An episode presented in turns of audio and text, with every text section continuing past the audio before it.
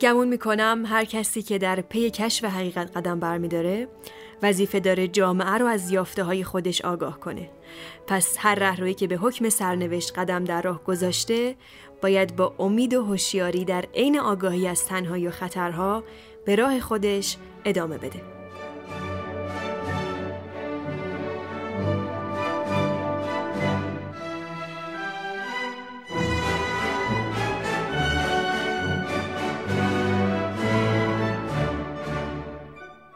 سلام دریا فرشادم فصل دوم دارکست آغاز می‌کنیم با نگاهی به زندگی، آثار و افکار روانپزشک برجسته کارل گوستاو یونگ از نظرات، حمایت ها، انتقاداتون توی فصل اول خیلی استفاده کردم تک تک بازخورداتون برای من بسیار ارزشمند بودن. الان اردیبهشت ماه سال 1401 هست و دارکست 14 هزار بار فقط در Castbox شنیده شده.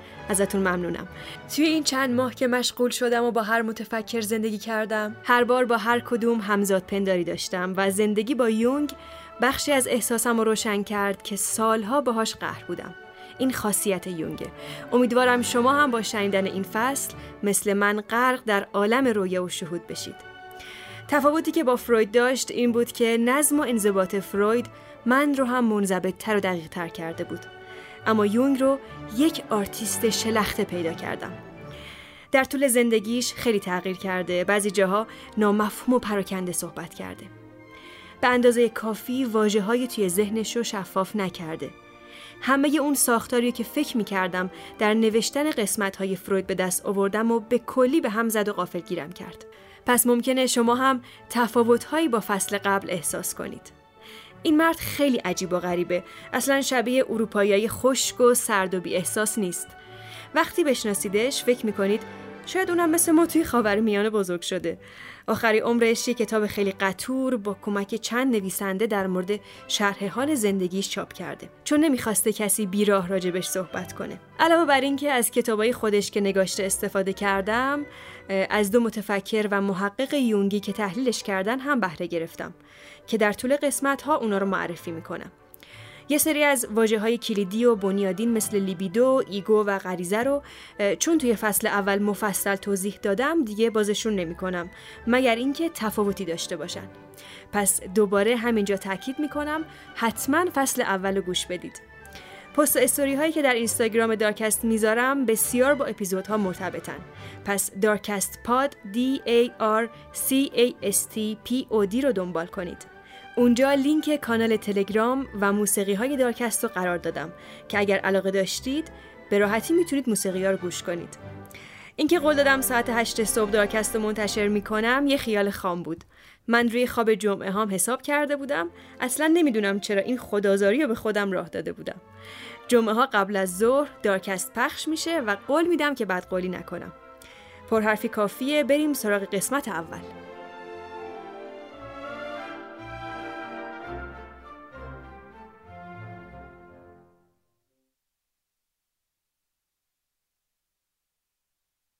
تو دو نفرش برای تو تو یه بچه محصلی و فقط دوازده سالته. تو زنی. زنی. تو دو نفری. تو سنگی یا سنگ توی یا سنگ تو فقط یه هنرمندی. تو فقط یه هنرمندی. بچه محصلی و فقط دوازده فرزند نامشروع گوته. زنا نمیشه اعتماد کرد. زنی کرد. هیچکس نمی‌تونه راز تو رو کشف هیچکس نمی‌تونه راز تو رو کشف کنه. این بچه معلوم نیست به کجا تو حتی نمی‌تونه امرار معاش تو تامین کنه فرزند نامشروع گوته.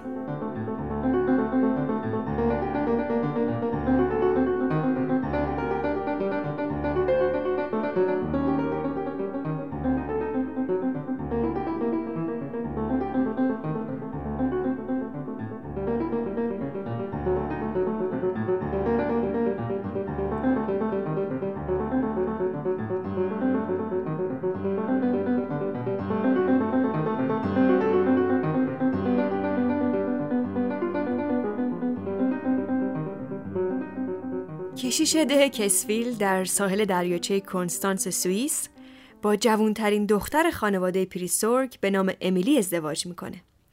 نام اون کشیش ده پال آشیل یونگ بوده. حاصل این ازدواج در 26 جولای 1875 کارل کوچولو بوده. اسمش رو از پدر بزرگش کارل گوستاو یونگ بزرگ گرفتن. به این امید که اونم مثل پدر بزرگش آدم مهمی بشه. کارل بزرگ پزشک محترمی بود و ریاست دانشگاه بازل سوئیس رو هم به عهده داشت. البته استاد بزرگ لوژ فراماسونری سوئیس هم محسوب می‌شد. خلاصه که همه چیز تمام بود. و چیزی که این مرد عجیب می کرد شایعی بود که بر سر زبون افتاده بود. می‌گفتند اون فرزند نامشروع گوت است. گوته فیلسوف و شاعر بزرگ آلمانیه. مادرش امیلی فرزند آخری دانشمند علوم دینی معروف بوده اما خیلی عجیب غریب و پدر مادرش یه اعتقاد خیلی عجیب و خاص داشت. می گفت توی بهشت همه به عبری حرف می‌زنن و همه عمرش رو صرف این کرده بود که زبون عبری یاد بگیره. جلوهایی از عالم غیب می‌دیده و با مرده ها حرف می‌زده. یکی از کارهای مامانش قبل از ازدواج می‌دونید چی بوده؟ اینکه پشت سر پدرش بشینه تا نظر شیطون نوشتهاشو بخونه. همه خانواده مادرش یا کشیش بودن یا عاشق و شیفته مسائل غیبی. خب شجره یونگ رو ملاحظه کردید؟ از یه طرف توی خانواده پدریش طب و تدریس دانشگاهی و علوم تجربی ارزش محسوب می شده از یه طرف توی خانواده مادری الهیات و علوم غریبه و روحگرایی در ادامه می‌بینیم که چقدر یونگ بین این دو قطب در رفت آمد بوده و چه تأثیری روی تفکراتش داشته البته خود پال آشیل یونگ پدر کارل علاوه بر اینکه کشیش بوده توی حوزه ادبیات کلاسیک و شرق شناسی هم تخصص داشته. خانواده یونگ توی روزای کودکی کارل دو بار محل زندگیشون رو تغییر میدن. اولین بار وقتی که شیش ماهش بوده میرن یه جایی نزدیک آبشار راین و دومین بار هم وقتی که چهار ساله بوده به کلاین هانینگن در حومه بازل مهاجرت می‌کنن. خونه های بزرگی که به خاطر شغل کشیشی پدر بهشون داده بودن خیلی محیط شاد و مناسبی واسه بچه ها نبوده. فضایی نداشته که آزادانه بازی کنه و شاد باشه. هوای خونه نفسگیر و خفه بوده. پدر و مادرش هم به شدت با هم اختلاف داشتن حتی شبا کنار هم دیگه نمیخوابیدن و کال کوچولو می‌رفته کنار باباش میخوابیده حالا معلوم نیست این خفگی که کودک احساس می‌کرده مال جر دعواهای والدین بوده یا بزرگی بیش از اندازه خونه وقتی که کارل سه ساله میشه امیلی یعنی مادرش مریض میشه و چندین ماه توی بیمارستان بستری میشه جدایی بین امیلی و کارل توی سالهای بسیار مهم رشدش رخ میده و فرایند رشد کارل رو مختل می‌کنه. حالا چطور؟ وقتی که امیلی بستری بود، خالش با کمک پرستاری از اون مراقبت می‌کردن و تاثیرهای خیلی بدی روی کارل گذاشته بود. گرفتار حساسیت شدید عصبی شده بود. مدام کابوس می‌دید. بعد از اون هر وقت اسم عشق میومد کلمه زن براش احساس بیاعتمادی داشت. به زنها نمی‌تونست اعتماد کنه. بچههایی که توی سن پایین مادرشون از دست میدن حالا یا مادر بیمار میشه یا به هر دلیل کنار فرزند حضور نداره به خاطر عدم حضور مادر این بچه ها ناکام میشن خیلی احتمال داره که در بزرگسالی افسردگی رو تجربه کنن چون مادر حضور نداشته احساس جدایی افتادگی توی بچه رشد پیدا می‌کنه. فکر می‌کنه با همه جهان فرق می‌کنه. مثالش اینه که بچه داره وارد مدرسه میشه و همه مامان دارن. حضور نقش مادر معادلاتی رو واسه بچه فراهم می‌کنه. بقیه بچه ها با هم حرف مشترک دارن و کودک بدون مادر نمی‌دونه از چه دریچه حرفای دوستاشو درک کنه.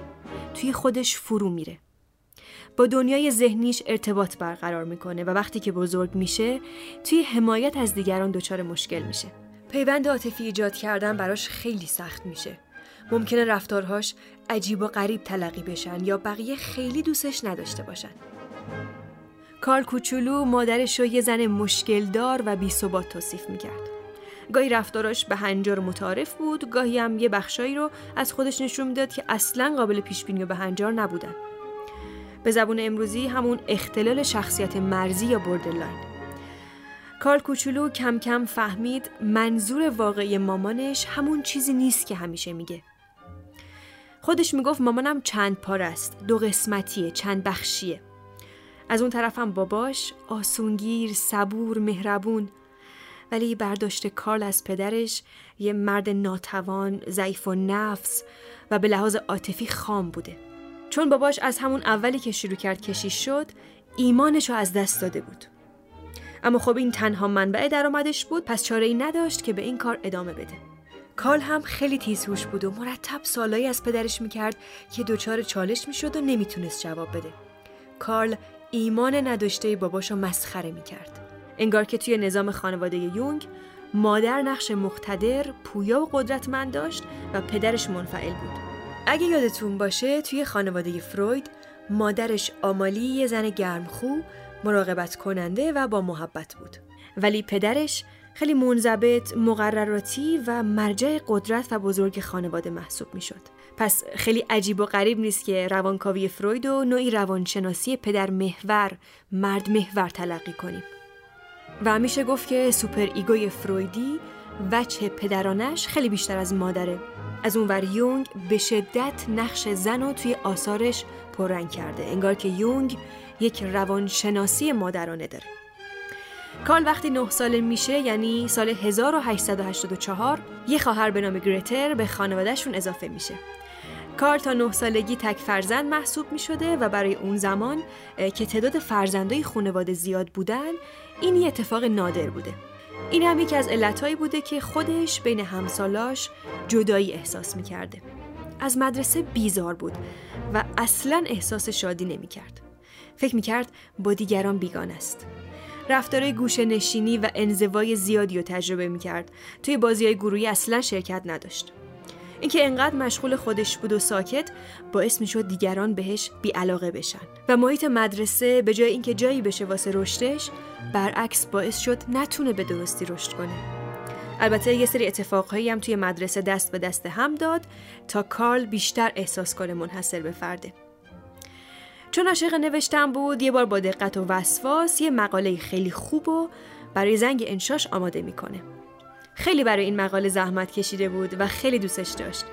ولی معلمش متهمش می‌کنه که اینو خودت ننوشتی و از جای اینو برداشتی. وقتی که کارل از خودش دفاع کرد در کمال تعجب دید که بقیه همکلاسی ها طرف معلمش رو گرفتن و این باعث شد بیشتر احساس بکنه که خاص و جدا افتاده است. کار تا یه مدت طولانی از همکلاسیاش فاصله گرفت تا اینکه یکی از هم مدرسه یاش توی حیات مدرسه بی دلیل اونو کتک زد. یه ضربه محکم زد توی سرش و اونم دچار حمله قش و ضعف شد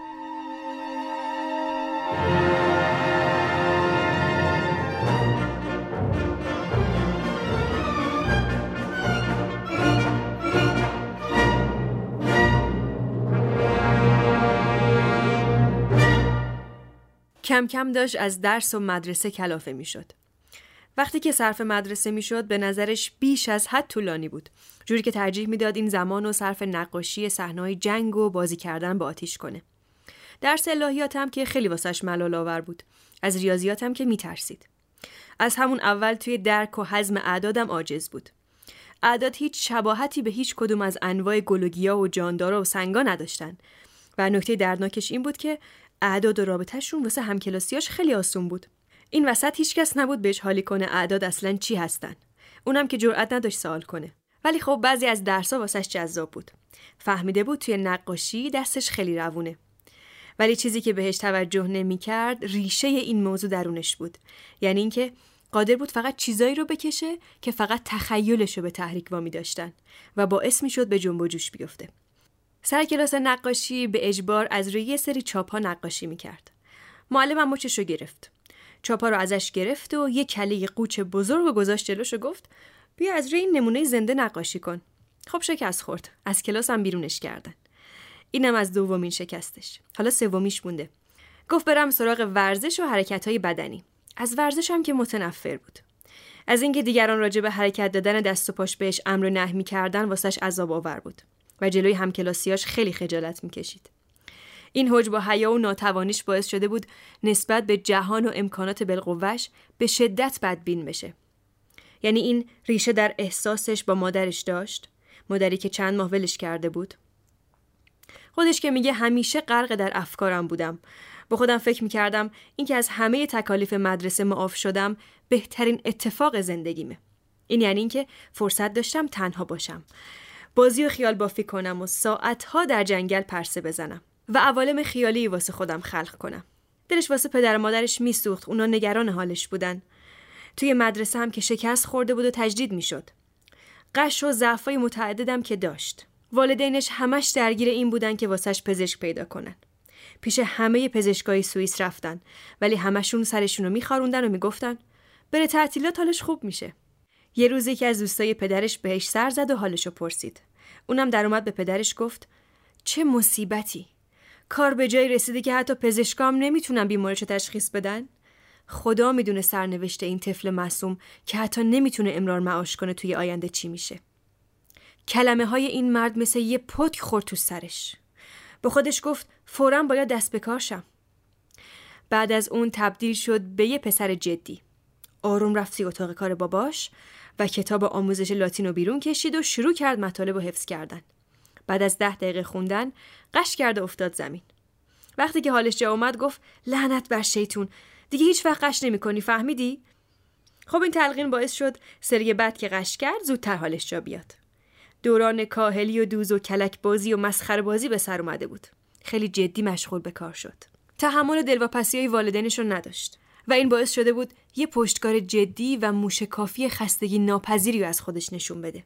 کارل فهمیده بود که روان نجندی داره و دوست نداره کسی این رازشو بفهمه. پس به یه سری آینهای کودکی رو آورده بود تا کسی نتونه سختی انزواش رو درک بکنه. یکی از مناسکی که داشت این بود که می‌رفت توی باغ و روی سنگی می نشست و می‌گفت من روی این سنگ که زیرم نشسته قرار دارم و سنگ جواب می‌داد من روی این سطح شیبدار نشستم و اون روی من نشسته. بعد کار جواب می‌داد آیا من اونی هستم که روی سنگ نشسته یا سنگی هستم که اون پسر بچه روی من نشسته؟ این پرسش و پاسخها احساسهای اوهام برانگیزی رو توی کارل ایجاد می‌کرد. می‌دونست رابطه پنهانیش با سنگ اهمیت خیلی عمیقی داره. این بازی نشون میده که علاقه یونگ به کیمیاگری در سالهای بعد از کجا نشأت می‌گیره. بعد از دلواپسی های والدین و پیشنهادهای پزشک بالاخره در دوازده سالگی تصمیم گرفتن کارلو به تعطیلات تابستونه بفرستن. این زن و مرد از دوستای خانواده یونگ بودن و در کنار دریاچه لوزرن یه خونه ویلایی داشتن و یه پسرم همسن و سال کارل تا با همدیگه بازی کنن. چون خانواده یونگ خودشون قایق داشتن، کارل بلد بود چطور قایق سواری کنه. ولی پدر خانواده تاکید کرد که سرعت نگیرن، احتیاط کنن و دور نشن. کارلم چون روی قایقرانی مسلط بود ایستاد و با سرعت و فشار آب از محل دور شد. صاحب خونه با یه سود بچه ها صدا زد و ازشون خواست که برگردن. وقتی که رسیدن این مرد با کلمات تند و سرزنش آمیزش کارلو شست و پهن کرد. خودش میگه وقتی در برابر همچین سرزنشی قرار گرفتم بال و پرم شکست. به غرورم برخورد. ولی از طرفیم من دقیقا همون کاریو کردم که از من خواسته شده بود انجام ندم. یه خشم شدیدی تمام وجودم رو فرا گرفته بود. با خودم گفتم این مردک خپل گستاخ چطور به خودش اجازه میده اینجوری به من اهانت کنه؟ این منی که داشت این حرفا می‌زد یه پسر دوازده ساله نابالغ نبود. بلکه این من شخصیت مهم مقتدر و یه پیر صاحب مقام و منزلت بود. و همین که جای حضور داره باید باعث احترام و ترس اطرافیانش بشه. لحظه به خودم لرزیدم که چرا همچین فکری کردی؟ دوباره یه صدای دیگه اومد و گفت ببینم جنابالی چی کاره باشن؟ تو خودت خوب می‌دونی طرف مقابل صد درصد حق داشته. تو یه بچه محصلی و فقط دوازده سالته. ولی اون مرد یه پدر مقتدره دو تا خونه داره کارخونه داره و اسب داره. توی همین هینوون بود که تازه فهمید دو تا شخصیت داره.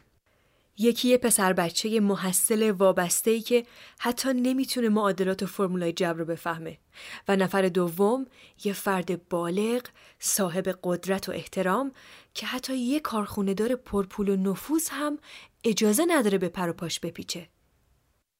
کارل بعدها بیشتر این شخصیت ها رو شناسایی کرد. به اولی گفت شخصیت شماره یک و به دومی گفت شخصیت شماره دو. شخصیت یک پسر بچه ای بود که مدرسه میره مرتب داره با دشواری های زندگی دست و پنجه نرم می‌کنه و شخصیت دو سنش زیاده از جامعه انسانی و دنیا خیلی فاصله گرفته ولی به جاش به طبیعت، حیوونا، رویا و خدا خیلی نزدیک تره. البته معلومم نیست این شخصیت دو که در کار زندگی می‌کنه کی به دنیا اومده یا چجوری زندگی کرده اصلا مرده کارل وقتی روان پزشک شد فهمید همه آدما توی خودشون این شخصیت های دوگانه رو دارن و باور داشت شخصیت شماره دو بهش قدرتی می‌داد که پدر بیچارش نداشت یعنی توانایی ارتباط مستقیم با خدا.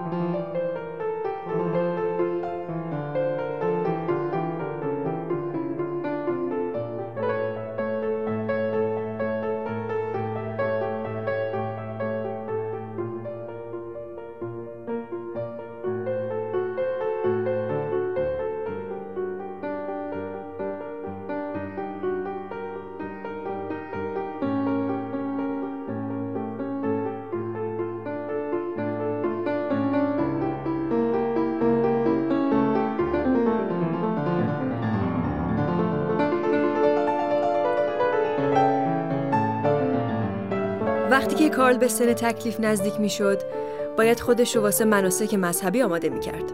اما این کار به شدت براش عذاب آور بود چون ایمانش رو به کلی از دست داده بود. ایمانش رو به کلیسا.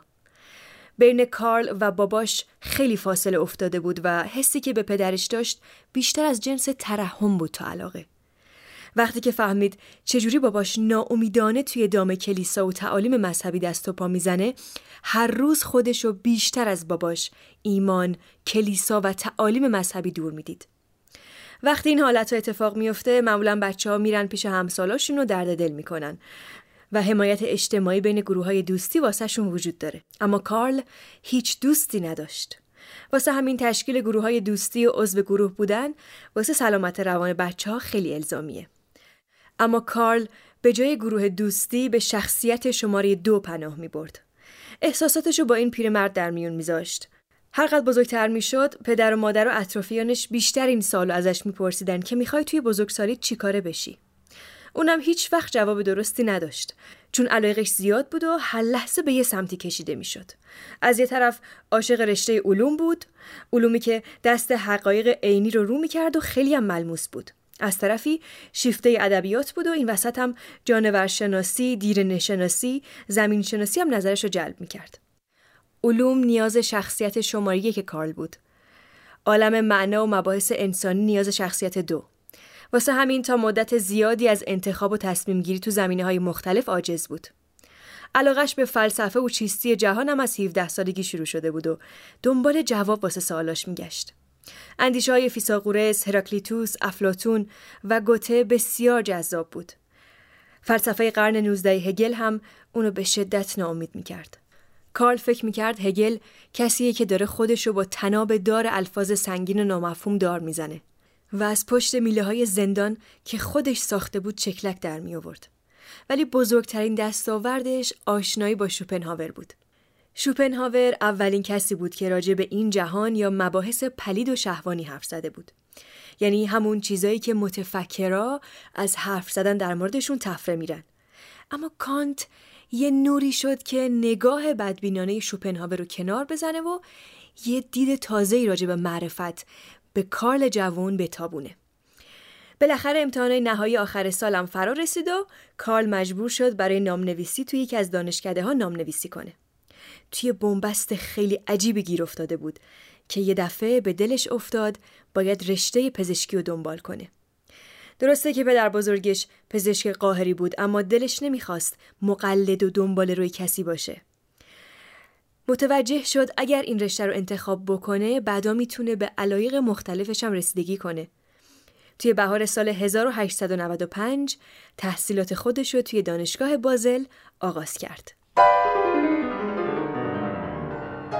آخرای پاییزی که وارد دانشگاه شد وضع مزاجی پدرش وخیمتر و وخیمتر شد و چند ماه بعد در اوایل سال 1896 برای همیشه کارل و خانواده رو ترک کرد. روزای غمانگیز و دردناک زندگیش تازه شروع شده بودن. انقدر که درست نمی‌تونست به یاد بیاره چجوری این روزا گذشتن. تنها چیزی که یادشه اینه که اتاق پدرش مال کارل شده بود و به صورت رسمی جای پدرش رو گرفت.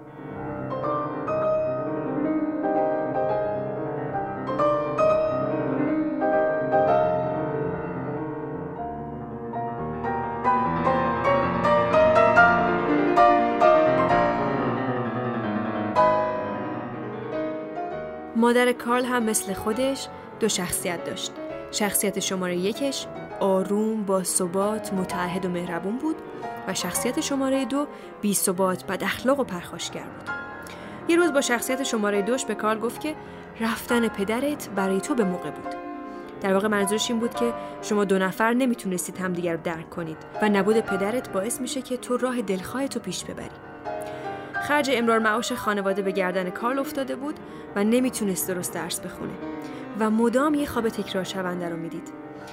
خوابش این بود که پدرش بیماریش خوب شده و می‌خواد به اتاقش برگرده.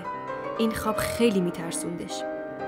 البته اموها و دایهاش کمک می‌کردن که خرج زندگیش رو بده و خودش میگه ذره دلتنگ اون روزا نیست ولی یه چیز خیلی مهم رو یاد گرفته اینکه با چیزای کم اهمیت و کوچیک و ساده خوشحال باشه و دلشو خوش کنه و برای لحظه هاش ارج و قرب قائل بشه روزای دانشگاه با خوبی و موفقیت سپری می شدن. فهمیده بود که علوم به تنهایی نمی‌تونه نیازش رو به عمیق شدن و ایجاد بینش رو ارضا کنه.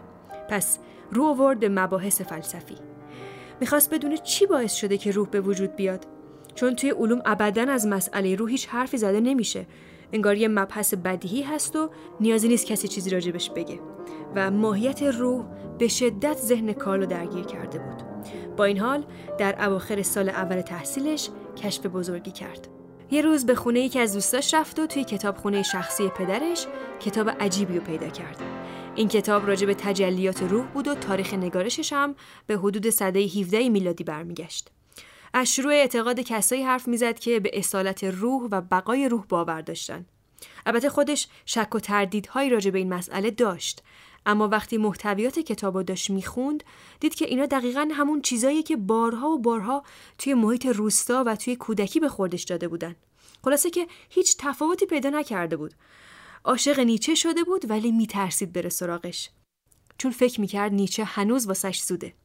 البته ممکنه که ترسیده باشه به سراغ کتاباش بره و سرنوشت نیچه رو به هم بزنه توی پرانتز بگم که کتاب وقتی نیچه گریست اثر اروین یالوم رو مطالعه کنید تا با رنجای نیچه بیشتر آشنا بشید. پرانتز بسته. مردم بازل از نیچه متنفر بودن. همه راجع به ضعف اخلاقیش، قیافه بد ترکیبش و اون سیبیل پرپشتش نظر می‌دادن. یا حرکت و رفتارش وقتی پیانو می‌زد. یه باد مینداخت توی قپقپش و ادای بزرگزاده های اشرافی رو در می آورد. یا مبالغه هایی که توی نوشتنش می‌کرد. مسائل مختلف و بیش از حد جلوه می‌داد. ولی اتش کارل برای دنبال کردن نیچه روز به روز بیشتر می‌شد. وقتی چنین گفت زرتشت خوند تازه فهمید احتمالا زرتشت شخصیت شماره دو نیچه است و حالا شخصیت شماره دوش داشت به نیچه تبدیل می شد. داشت به زرتشت تبدیل می شد. زرتشت شخصیت علیل و بیماری داشت و این احتمال به شدت کارلو وحشت زده می کرد. سال 1898 باید خیلی جدیتر از همیشه به فکر آیندهش می بود. آینده پزشکیش. یه سری انتخابم داشت بین جراحی و طب داخلی. ولی خب چون راجع به آناتومی انسان خیلی آموزش دیده بود احتمال جراحی برنده می شد. فقط پول ادامه تحصیل توی این رشته را نداشت. مجبور شده بود یه شغل حقیر کوچولو توی یکی از بیمارستانهای روستا رو انجام بده تا پولی واسه دانشگاهش دست و پا کنه اما توی تابستون اتفاقی واسهش افتاد که سرنوشت و آینده اون رو به سمت روانپزشکی هدایت کرد. خب این اپیزود تمام شد. من خودم از پیشینه زندگی یونگ خیلی لذت بردم. امیدوارم شما هم مثل من کیف کرده باشید.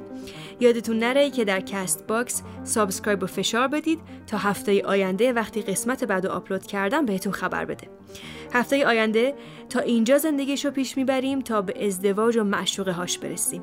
تا بعد خدا نگهدار.